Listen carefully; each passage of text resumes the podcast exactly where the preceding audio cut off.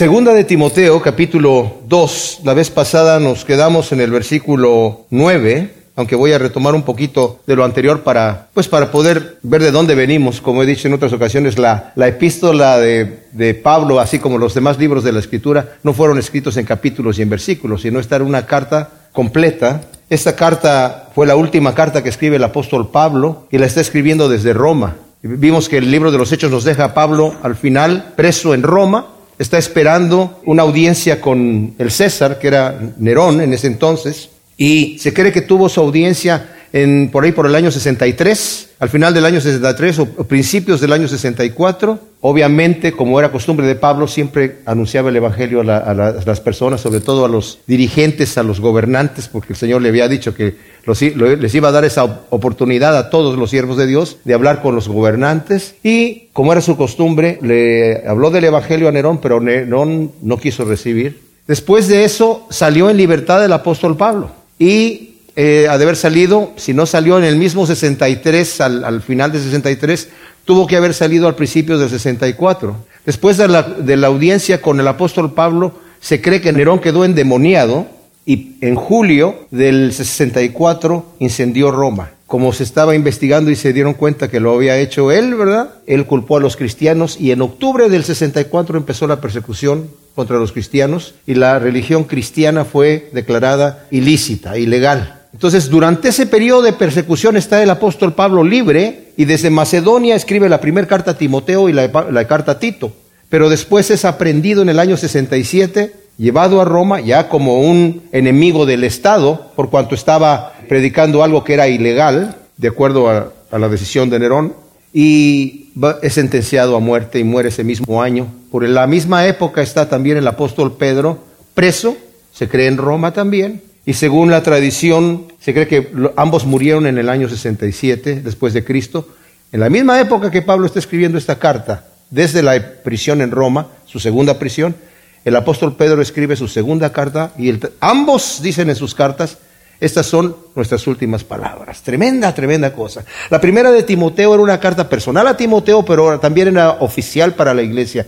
Esta es más personal. El apóstol Pablo está preocupado en pasar la batuta a Timoteo y que continúe sabiendo que Timoteo, como lo dice a, los filipenses, no hay nadie que me represente a mí, que tenga el mismo corazón sincero y que busque por los derechos de ustedes, por, el propio eh, beneficio de ustedes y no personal. Él es genuino. Entonces, se enfoca mucho en Timoteo como en nadie más. Pero Timoteo no tiene el carácter que tiene el apóstol Pablo. El apóstol Pablo había dicho, todos me abandonaron en Asia, en esto lo, había dicho ya, y dice, me dejaron, me abandonaron por causa del Evangelio. Dice, pero no importa, dice, yo estoy con el Señor. Más adelante dice, en mi audiencia última que tuve, nadie estuvo conmigo. Era peligroso identificarse en este momento con el apóstol Pablo. Dice, pero el Señor estuvo conmigo y me fortaleció. Pero le dice, algunos me abandonaron. Onesíforo, al que menciona aquí también, dice, él, concédale el Señor gloria y honra porque Él estuvo conmigo, me fue a buscar a Roma y me encontró, Él no se avergonzó de mis cadenas, sino que me buscó. Pero muchos me abandonaron y le dice a Timoteo, tú, Timoteo, ven, no hagas eso mismo. Sigue adelante. Y le había dicho ya en el capítulo 2, tú hijo mío, pues sé fortalecido con la gracia que hay en Jesús el Mesías. Y vimos ya en el estudio anterior cómo él está enfocándose en Timoteo para que preserve la sana doctrina, ya le había dicho eso, que no invente, que solamente lo mismo que ha aprendido del apóstol Pablo, lo mismo que ha aprendido de la escritura, que continúe enseñando estas cosas y le explica, tienes que armarte del pensamiento de que tienes que sufrir. ¿Por qué? Porque eres un soldado de Jesucristo, no eres un civil normal. Te has enlistado, es más bien, has sido enlistado por el Señor en su ejército. Y como dijimos la vez pasada, estamos en una lucha espiritual, querramos o no querramos. Si no la reconocemos, vamos a perder la batalla. Pero por cuanto somos cristianos, estamos en una lucha espiritual. Si, no son, si alguien aquí no es cristiano, ya tiene la lucha perdida. Pero la lucha está ahí, la batalla está, está presente. Entonces dice, ármate del pensamiento que eres un soldado y tienes que ser fiel al que te contrató como soldado. Ármate del pensamiento de que eres un atleta y tienes que competir de acuerdo a las reglas. No puedes andar como tú quieras. Hay unos reglamentos. Y vimos que los reglamentos son reglamentos de santidad, de pureza, de obediencia. Eres un labrador y tienes que trabajar arduamente. Y vas a cosechar el fruto, pero todavía no llegas ni al descanso, ni a las vacaciones, ni a la vida civil normal. Eso va a ser cuando estemos en la gloria. Entonces, Timoteo, ármate de este pensamiento. Yo mismo he sufrido como apóstol, como evangelista. Eso es lo que le había dicho ya, ¿verdad? En el versículo 12 del capítulo 1. Por causa del evangelio dice, padezco estas cosas, sí, pero no me avergüenzo porque yo sé a quién he creído, al Señor, y he sido persuadido por Él que Él es capaz de guardar ese tesoro por el cual yo estoy invirtiendo mi vida. No estamos sufriendo gratuitamente. Y cuando hablo de sufrir, no me refiero solamente a sufrir por causa del Evangelio, no solamente me refiero a sufrir por cuanto eh, estás predicando la palabra de Dios, sino cualquier sufrimiento que como ya eh, siendo cristiano te llega a tu vida, es contado para la gloria de Dios. Porque estás poniendo tu confianza en el Señor. Porque estás diciendo que, Señor, si es tu voluntad que yo pase por esta situación, así sea. Como Job. Job sufrió. ¿Por qué? Por un ataque. Él no hizo nada, ¿verdad? No estaba sufriendo, digamos, por causa del Evangelio, entre comillas. Estaba sufriendo porque Satanás lo atacó, pero él puso su causa delante de Dios y el Señor lo justificó y lo recompensó. Y si tú estás pasando por alguna situación adversa en tu vida, una enfermedad, un problema familiar, una situación con tu trabajo, una situación económica, lo que sea que estés pasando, poniéndole al Señor la situación, con eso ya estás invirtiendo en eso que el Señor te va a tener guardado para el día final, porque estás poniendo tu confianza en el Señor. Bueno, pero fíjese lo que dice el versículo 8. Eh, importante. Acuérdate de Jesús el Mesías del linaje de David, resucitado de entre los muertos conforme a mi evangelio. O sea, le había dicho, estás pasando por estas situaciones adversas, pero acuérdate que el mismo Jesucristo, que no se aferró para ser igual que Dios, sino que se despojó a sí mismo, como dice en Filipenses capítulo 2, y tomó forma de esclavo y en la forma de esclavo se entregó hasta la muerte y muerte de cruz, por lo cual Dios también lo exaltó hasta lo sumo. Acuérdate de él, porque hay una recompensa, Timoteo, para ti. Como el labrador va a tomar de esos frutos por su labor ardua y por su constante trabajo, como el atleta va a ganar su corona, como el soldado va a ganar la batalla. También para ti va a haber un... Acuérdate que lo que pasó con Jesucristo he sido resucitado de los muertos, nosotros vamos a una resurrección gloriosa, mis amados. Si nosotros ponemos nuestra mirada en lo que viene en el futuro, la manera de vivir en este planeta para nosotros va a ser totalmente diferente, totalmente diferente. Porque ya mi meta no va a ser a corto plazo, va a ser a eterno plazo, plazo eterno. Mi inversión va a ser allá. Claro que tengo que tomar decisiones aquí y ser práctico en mi vida normal, pero mi meta está allá y tengo que competir de acuerdo a las reglas. Como soldado tengo que someterme al que me listó y como buen labrador tengo que echarle ganas, tengo que trabajar con arduamente hasta estar exhausto, literalmente dice así la palabra en griego. Por esto soporto, dice el versículo 10, todas estas cosas por amor a los escogidos para que ellos también obtengan la salvación que hay en Jesús el Mesías.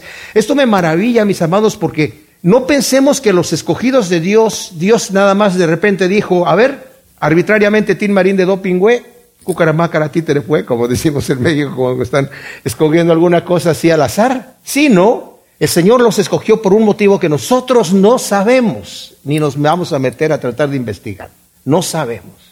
No es que no hay motivo, hay motivo. El Señor tiene sus motivos, no nos los explica. Pero esos escogidos no entran así nada más porque el Señor los escogió.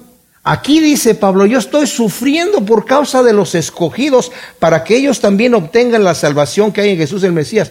Un momento, ¿qué no el Señor escoge y ya está hecho? ¿Qué no el Señor dice, este se salva y se salva? Entonces, ¿por qué tiene Pablo que esforzarse en hacer ese trabajo?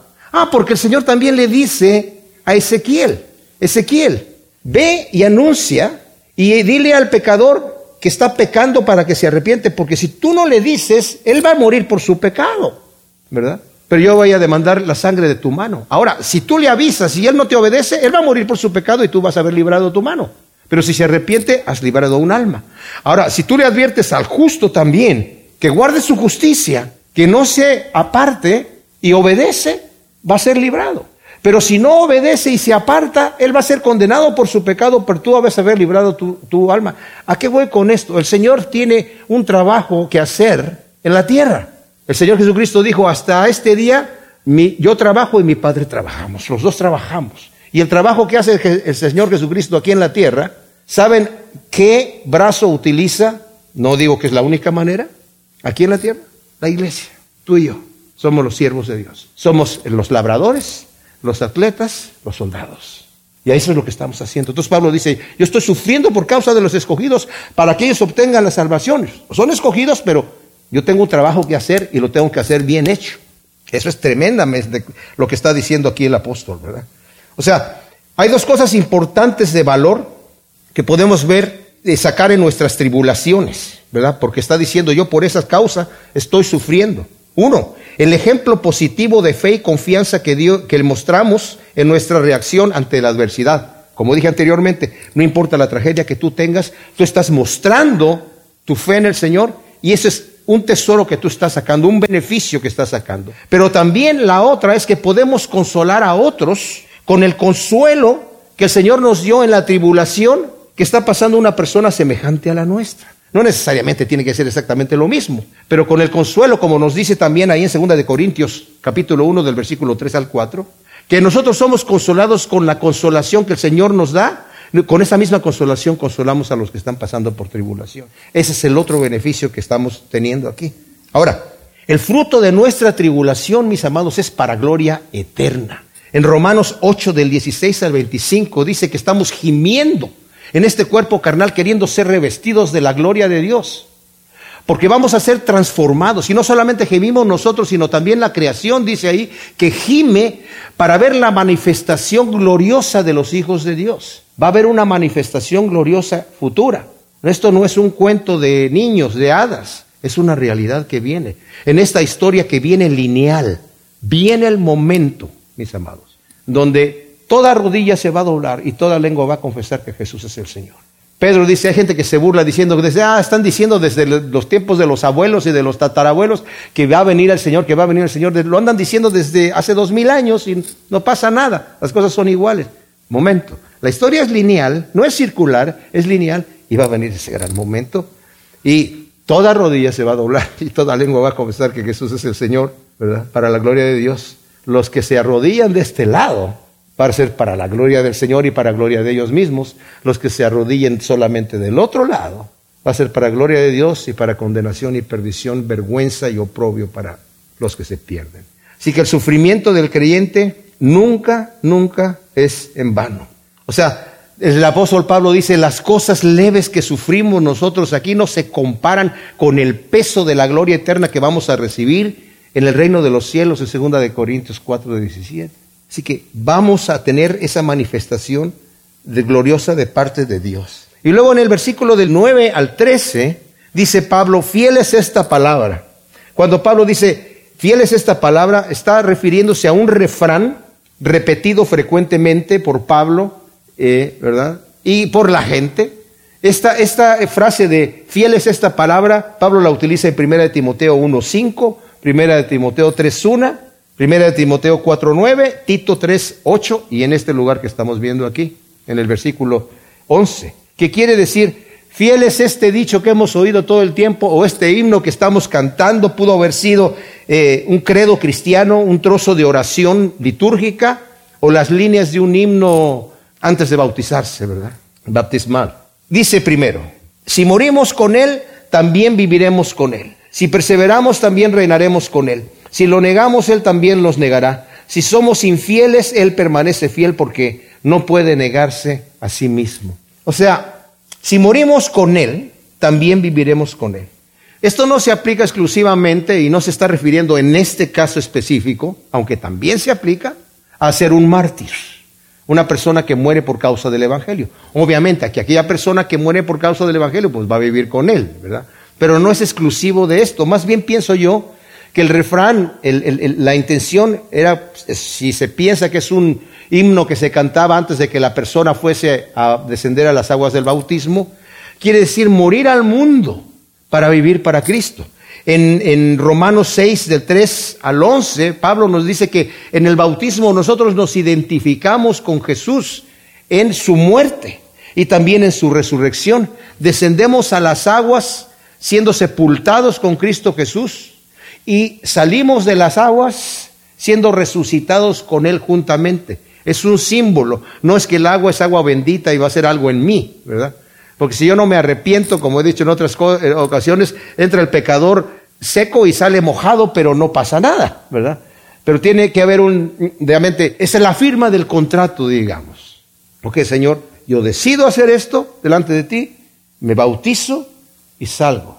Y en ese momento me identifico con el Señor. Pero también quiere decir que estamos muriendo con el Señor todo el tiempo. Estamos muriendo todo el tiempo. Pablo dice, yo estoy juntamente con Cristo crucificado. Y ya no vivo yo, sino vive Cristo en mí.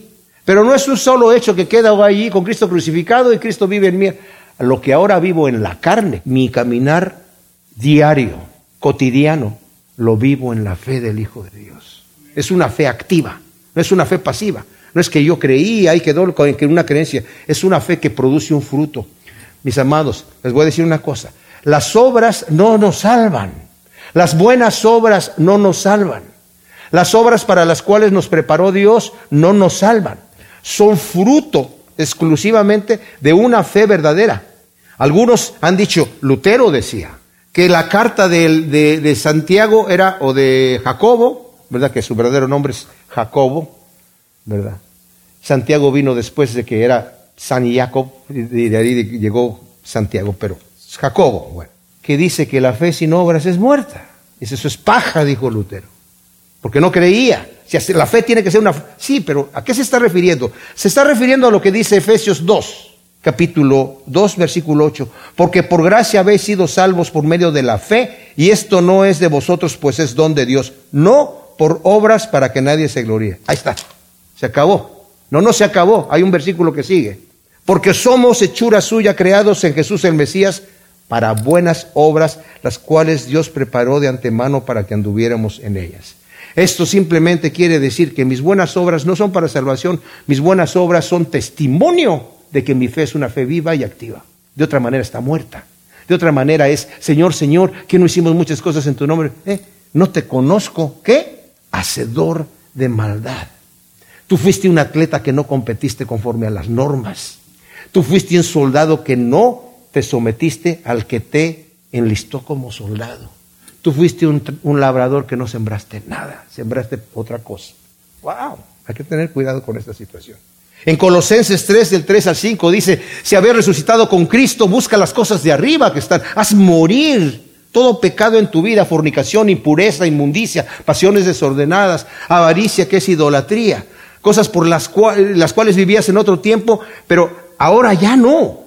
Pero también deja todas estas cosas, ira, enojo. Fíjense bien lo que estoy diciendo, cristianos. Ira, enojo, malas palabras, blasfemias, pleitos. Ah, esos no son pecados tan fuertes. No, sí son pecados fuertes. Y los vamos a ver en un ratito. Tremendo lo que nos va a decir aquí. Así que, en Mateo 16, del 24 al 25, el Señor nos dice, el que quiere ganar su vida la va a perder, pero el que pierde su vida por causa de mí la va a ganar. Esto quiere decir que estamos muriendo todo el tiempo. Y si estamos muriendo todo el tiempo a nosotros mismos, el que quiera venir en pos de mí, niegues a sí mismo, tome su cruz y sígame. Ahí mismo en Mateo 16. Entonces viviremos con Él.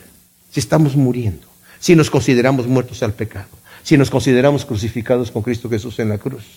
Si para nosotros la muerte es ganancia, como dice Pablo, para mí el vivir es Cristo y el morir es ganancia. La muerte solamente es ganancia si para mí el vivir es Cristo. Si no, no aplica. Eso es lo que dice aquí. Si hemos muerto con Él, viviremos con Él. Si perseveramos, también reinaremos con Él. Oh, aquí también habla de otro tema especial. Perseverar. Si perseveramos, también reinaremos con Él. La verdadera fe, como dije, es la que persevera hasta el fin para salvación. Mateo 10, 22. El que persevere hasta el fin será salvo. En Lucas 8, 15. Está hablando aquí, mis amados, de la parábola de las semillas que caen en los diferentes terrenos, pero cuando caen, habla de la parábola, ya la conocen todos ustedes. Una cayó junto al camino, que fueron las aves y se la llevaron, el que no entendió la palabra y todo eso, y habla del que cayó entre espinos, que los placeres de este mundo la ahogaron, ¿verdad? Y otra que cayó entre pedregales, que aquellos con las tribulaciones que pasaron, pues se, se achicaron y no dieron fruto, pero una cayó en buena tierra. Bueno, la de la buena tierra, la que cae en buena tierra. Estos son los que oyeron la palabra con corazón recto y bueno y producen fruto con perseverancia. Con perseverancia. No es una vez, No es en el pasado, no es lo que yo hice allá, es lo que continúo haciendo, con perseverancia. Romanos 2.7, bueno, le está hablando al, al, moralista, ¿verdad? Ya condenó al que con injusticia retiene la verdad, ¿verdad? Y, es una mente depravada, el Señor los entrega a una mente reprobada y hacen cosas que no convienen, y al moralista que dice, y tú que condenas a aquellos, ¿verdad? Y haces lo mismo, ¿tú crees que vas a entrar en el reino de Dios? Que no sabes que Dios te está dando tiempo, porque no ha descargado su puño para que te arrepientas, pero por tu corazón no arrepentido estás atesorando ira para el día de la ira de Dios, el cual va a pagar a cada uno de acuerdo a sus obras, vida eterna a los que perseverando en hacer bien, buscan gloria, honra y mortalidad a los que perseveran. En Hebreos 3, en el versículo 12, nos dice, mirad pues hermano, no sea que acaso hay en alguno de vosotros un corazón malo de incredulidad. Fíjense, esto es incredulidad como para apartarse del Dios vivo. Antes bien, exhortaron los unos a los otros cada día, entre tanto que se dice hoy, para que ninguno de vosotros se endurezca por el, engaño del pecado, porque hemos llegado a ser partícipes del Mesías con tal que retengamos firme hasta el fin el fundamento. Segunda de Pedro, y este es un versículo tremendo, mis amados. Este versículo es pesado acerca de este tema que estamos hablando. Pedro está hablando acerca, dice, por cuanto tenemos toda esta participación del Espíritu morando en nosotros, somos consustanciales con el Señor. Tenemos la naturaleza divina que nos ha hecho huir de las pasiones pecaminosas y nos da la victoria, nos da la herencia, nos da la promesa, nos da todo. Añade a tu fe virtud, a la virtud conocimiento, al conocimiento eh, paciencia, la paciencia dominio propio, al dominio propio eh, piedad, a la piedad afecto fraternal y al afecto fraternal amor, porque haciendo estas cosas no caeréis jamás. Y dice el versículo 10 de Pedro, por lo cual, hermanos, procurad aún hacer más firme vuestro llamamiento y elección, porque haciendo estas cosas no tropezaréis jamás. Hacer firme mi vocación y elección. ¿Qué soy? Soy un cristiano, soy un hijo de Dios. He sido elegido, ¿para qué? Para ser un hijo de Dios. Pues haz firme eso. ¿Saben qué dijo Juan Calvino? ¿Quieres estar seguro que tú eres un elegido? Mira cómo vives. ¿Cómo vives? ¿Vives como un elegido o vives como un reprobado? ¿Qué estás mostrando? ¿Qué frutos estás mostrando? Porque así os será dada ampliamente la entrada en el reino eterno de nuestro Señor y Salvador Jesús el Mesías. Por esto siempre habré de recordaros estas cosas, aunque ya seáis sabedores de estas cosas, tienen que saberlas. Y luego nos dice aquí, si lo negamos, Él también nos negará. Eso ya sabemos a qué se refiere, ¿verdad? Pero no se refiere, mis amados, al momento de, por ejemplo, como el que pasó Pedro, en un momento de, debilidad, sino más bien se refiere a aquella persona que niega por completo, no quiero saber nada del Señor, no, no quiero saber nada. Porque Pedro, digamos, pues cumplió esta prohibición, negó al Señor y lo negó bonito, pero fue perdonado. No, aquella persona que, no, yo no quiero, no quiero, no quiero, entonces él también nos negará. Pero dice también aquí, si somos infieles, él permanece fiel porque él no puede negarse a sí mismo. Esto quiere decir, aunque nosotros fallamos en nuestro compromiso con Dios, Él no falla nunca. Sus promesas son sí, son amén. No obstante, si apostatamos de la fe, tenemos la solemne advertencia de juicio de la Escritura. Aquí dice que Dios no puede negarse a sí mismo. Quiero que retomemos el versículo 13 del capítulo 2 de Segunda de Timoteo, porque es importante lo que, lo que, lo que quiero eh, mostrar aquí. Nos está hablando de este himno que se estaba cantando, o esta oración, o este eh, refrán, ¿verdad? Que se decía entre los cristianos, este credo tal vez posiblemente. Nos ha dicho el versículo 11, fiel es esta palabra, si morimos con Él, también viviremos con Él, si perseveramos también, reinaremos con Él, si lo negáramos, Él también nos negará. Si somos infieles, Él permanece fiel porque no puede negarse a sí mismo. ¿Qué quiere decir esto de que Él permanece fiel? ¿En qué manera puede Él permanecer fiel si nosotros somos infieles? ¿Será que permanece fiel a nosotros? Aunque nosotros seamos infieles, Él es fiel con nosotros. ¿A qué se refiere ese tipo de fidelidad? ¿O significa que se refiere al mismo? Nosotros somos infieles, pero Él permanece fiel. sus promesas son sí, son amén, siempre las va a cumplir. Así que hagamos lo que hagamos nosotros, Él permanece fiel, pero es otra cosa que está hablando a sí mismo. Es posible Es posible que así sea. En segunda de Pedro 2, 20 al 22, está hablando de los que rechazan al Señor. Porque hay quienes piensan, si tú ya una vez recibiste a Cristo como tu Salvador, hagas lo que hagas, te vas al cielo. Bueno, la escritura no dice eso. La escritura dice muchas cosas. Y saben que tenemos que, siempre que vemos la escritura, tenemos que comprobar escritura con escritura. El segunda de Pedro, el capítulo 2, eh, está hablando acerca de los falsos eh, maestros y la gente que se aparta, ¿verdad? Eh, y al final del capítulo 2 dice en el versículo 20, porque si tratando de escapar, estos que, se, que se regresan, de las contaminaciones del mundo por medio del conocimiento del Señor y Salvador Jesús el Mesías, enredan y se enredan otra vez en ellas, son vencidos y su postrer estado viene a serles peor que el primero, porque mejor les hubiera sido no haber conocido el camino de justicia, que después de conocerlo volverse atrás del santo mandamiento que les fue dado pero les ha acontecido lo de aquel refrán tan verdadero que dice, el perro vuelve a su vómito y la puerca lavada a revolcarse en el cieno. O sea, existe un grave peligro de regresarse del camino de Dios y la escritura es extremadamente clara en advertirnos, no podemos, mis amados, escúchenme bien, a veces, a veces yo mismo me escucho. Yo le tengo un gran respeto a Juan Calvino, a veces yo mismo me escucho como anticalvinista completamente. Pero les quiero decir una cosa, yo no tomo ni una posición ni la otra, porque hay dos escuelas que están en competencia, el calvinismo y el arminianismo. Estas son escuelas de hombres. Estaba yo leyendo unos artículos muy importantes en el Internet. Cuando, poco antes de, de morir, cuatro años antes de morir, Juan Calvino, nació Arminio. Arminio estudió en la escuela de Juan Calvino. Murió Arminio. Y luego se levantaron los arminianos a sacar sus cinco puntos del arminianismo que en cierta forma competían o estaban en cierto desacuerdo con algunos de los principios de Juan Calvino. No completamente. Y luego los calvinistas, que así se llamaron ellos, o la, alta escuela, sacaron los cinco puntos del calvinismo que conocemos hoy, y también existe otra doctrina que se llama el hipercalvinismo.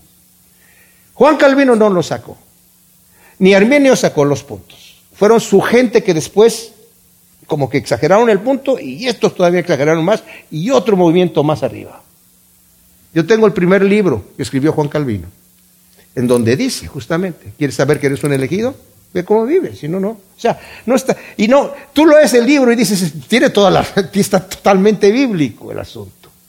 Habla de la perseverancia, habla de la constancia. Independientemente de las escuelas, mis amados, quiero decir esto solamente con esto, para continuar nuestro estudio aquí. Tengo temor de Dios. A mí me encantaría decir, mm, yo ya acepté a Cristo como mi Salvador, no me tengo que preocupar de nada. Feliz de la vida. Que si pequé, bueno, Mira, no peques para ponerle una sonrisa al Señor. Oh, bueno, sí. Bueno, perdón, Señor, que este día no te puse una sonrisa. Más bien te saqué una lágrima. Pero no importa, yo ya estoy. igual ahí en el cielo vamos a tener un, buen tiempo. Ya ni va a haber lágrimas. Para... No me atrevo. No me atrevo. Especialmente si una persona llega a mí y me dice alguna situación de su vida en condenación, yo soy con mucha gracia para la persona. No, mira, no te condenes, el Señor esto, el Señor acá, pa, pa, pa. Pero conmigo, mano dura. ¿Por qué? Porque no me puedo arriesgar mi eternidad a la doctrina de un hombre, o del otro hombre, o de aquel, o del de allá. Porque yo también salí, salí de una religión que tenía ciertos principios y me di cuenta, estas son cosas de hombres. Y he escuchado muchos tremendos siervos de Dios que dicen cosas tremendas que me han alimentado, pero de repente dicen otras cosas que digo yo, Aquí ya se les fue. Y yo, ustedes tienen todo el derecho de juzgarme a mí, decir esto que está diciendo Alejandro es pura basura. Me voy a esperar cuando empiece a hablar de algo bueno. Está bien.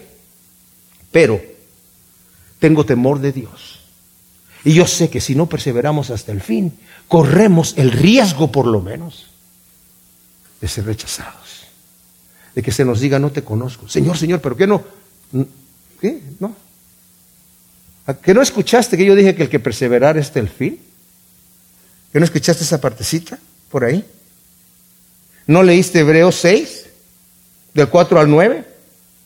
Porque en efecto es imposible que los que una vez fueron iluminados y probaron del don celestial y llegaron a ser partícipes del Espíritu Santo y probaron la buena palabra de Dios y los poderes del mundo venidero y recayeron sean otra vez renovados para el arrepentimiento, crucificando otra vez para sí mismos al Hijo de Dios y habiéndolo expuesto a la ignominia pública, porque la tierra que bebe la lluvia, que muchas veces viene sobre ella y produce cosecha provechosa para aquellos por los cuales es cultivada, recibe bendición de Dios, pero la que produce espinas y abrojos es descalificada y está cerca de, maldición, cuyo fin es ser quemada.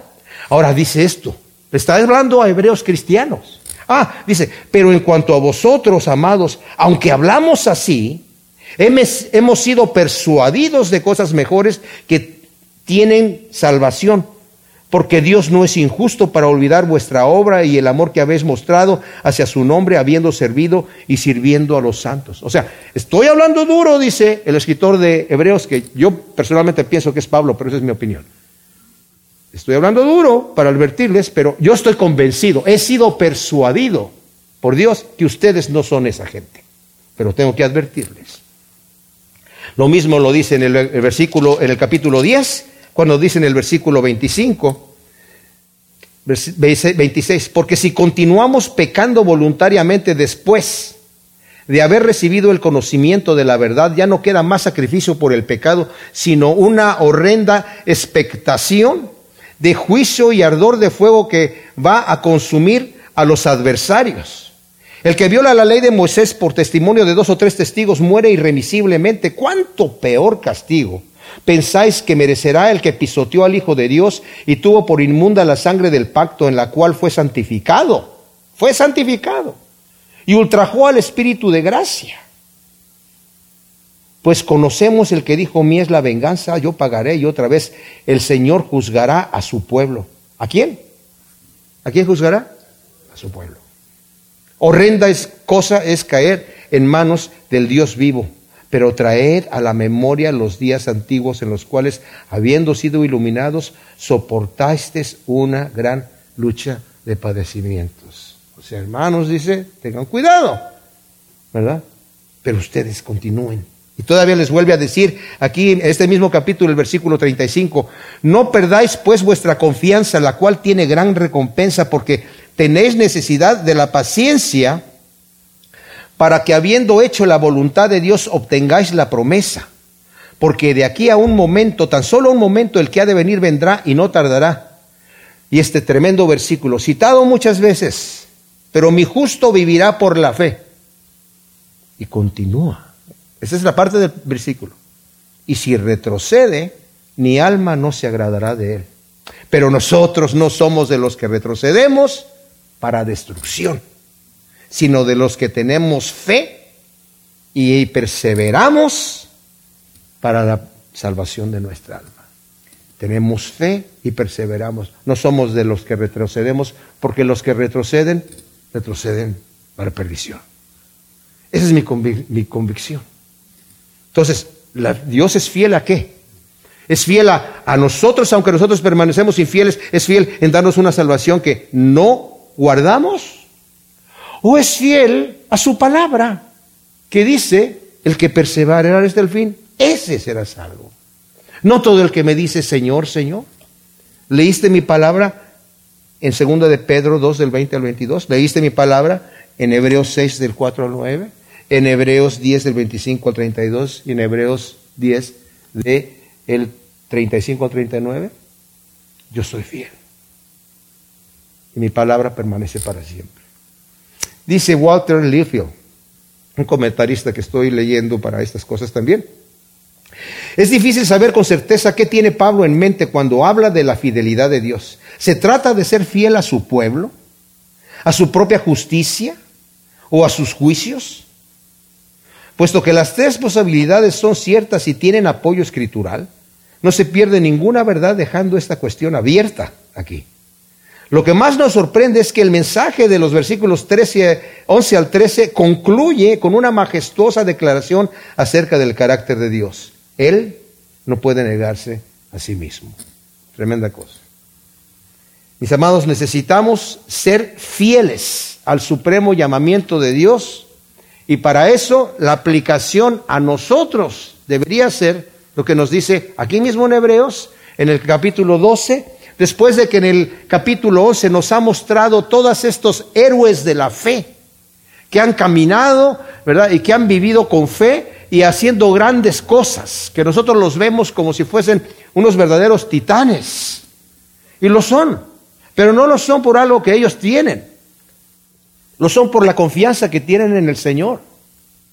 Esa confianza nos ayuda para muchas cosas. Esa confianza nos ayuda para obedecer al Señor y poder emprender asuntos difíciles, pero también esa confianza y esa fe nos ayuda cuando somos débiles y venimos delante del Señor diciendo, Señor, yo no puedo con este pecado. Señor, aquí hay una situación que, con la cual yo estoy luchando. Pero tenemos que venir a confesar nuestros pecados delante de Dios, nuestras debilidades para pedir ayuda. Eso es fe también. Pero todo esto que nos dice lo que hizo Abraham, lo que hicieron todos los, patriarcas, ¿verdad? Y lo, que hizo Gedeón y lo que hicieron las grandes personas, y también nos dice, y aquellos que incluso rechazaron los bienes de este mundo esperando una gloria futura, esperando la ciudad celestial, se declararon aquí como eh, peregrinos, no haciendo raíces aquí. Algunos de ellos no recibieron lo prometido aquí. Algunos de ellos fueron perseguidos, fueron angustiados, anduvieron de aquí para allá desnudos, torturados, de los cuales el mundo no era digno. Y lo dice Pablo en el versículo 1 del capítulo 12. Por lo cual también nosotros teniendo alrededor nuestro una tan grande nube de testigos, ¿cuál? Lo que acaba de describir en el capítulo 11. ¿Nosotros qué nos corresponde hacer? ¿Nosotros no calificamos? Sí, sí calificamos. Esos eran hombres y mujeres como nosotros, con las mismas pasiones y debilidades que nosotros. Y aquí nos dice qué es lo que tenemos que hacer. Desprendiéndonos de todo peso y del pecado que nos asedia, corramos con paciencia la carrera que nos es puesta por delante, puestos los ojos en Jesús, el autor y consumador de la fe, el cual, por el gozo puesto delante de él, soportó la cruz y despreciando el oprobio, se ha sentado a la diestra de Dios. Considerad pues al que soportó tal contradicción de pecadores contra sí mismo para que vuestro ánimo no se canse y desfallezca. ¿Qué nos dice aquí en el versículo 8 de nuestro capítulo 2? Acuérdate de Jesús el Mesías del linaje de David, resucitado de entre los muertos conforme a mi evangelio. Dijimos la vez pasada que Pablo no se está refiriendo a un evangelio diferente, porque en Gálatas nos dice, en el primer capítulo del versículo 6 al 9, si nosotros o un ángel de Dios o cualquiera les viene a predicar otro evangelio que el que han escuchado, sea maldito de Dios. Sea maldito de Dios. Y otra vez lo vuelve a decir Pablo, lo vuelvo a repetir, otra vez. Si nosotros o cualquier otra persona les viene con otro evangelio, sea maldito de Dios. ¿Esto qué quiere decir, mis amados? Tenemos un llamado, un supremo llamamiento de parte de Dios. Y la única manera que nosotros podemos alcanzar, obedecer y lograr aquello contra lo cual nuestra propia carne, el mundo y el diablo están luchando, es poniendo nuestros ojos en Jesús. Es reconociendo nuestras debilidades, nuestra incapacidad. Es pedir ayuda. Porque el Señor, como vimos anteriormente, en el versículo 1 de este capítulo 2, tú pues, hijo mío, sé fortalecido con la gracia que hay en Jesús el Mesías.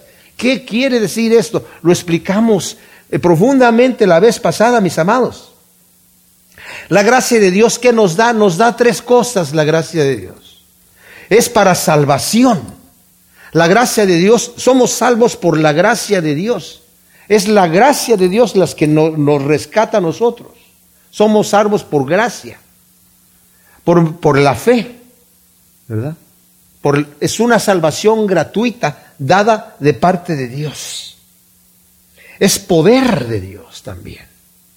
La gracia de Dios es el poder que nos da el Espíritu Santo para poder nosotros hacer todo aquello que no pudimos haber hecho anteriormente. La nueva versión internacional, hablando del capítulo 2 de segunda de Pedro, versículos 3 y 4, dice, es el Espíritu Santo que muere a nosotros, que nos ha hecho consustanciales con, con el Señor, que nos permite vivir literalmente como Dios manda. Porque nosotros como hombres y mujeres carnales, naturales, no podemos vivir como Dios manda. Nos es imposible. La ley que el Señor dio en el Antiguo Testamento, como he dicho en otras ocasiones, era lo mínimo, el estándar más bajo que el Señor pudo haber dado a hombres y pecadores y mujeres pecadores como somos nosotros. ¿Y qué hacía la ley? La ley nos condenaba, porque nadie podía guardar la ley.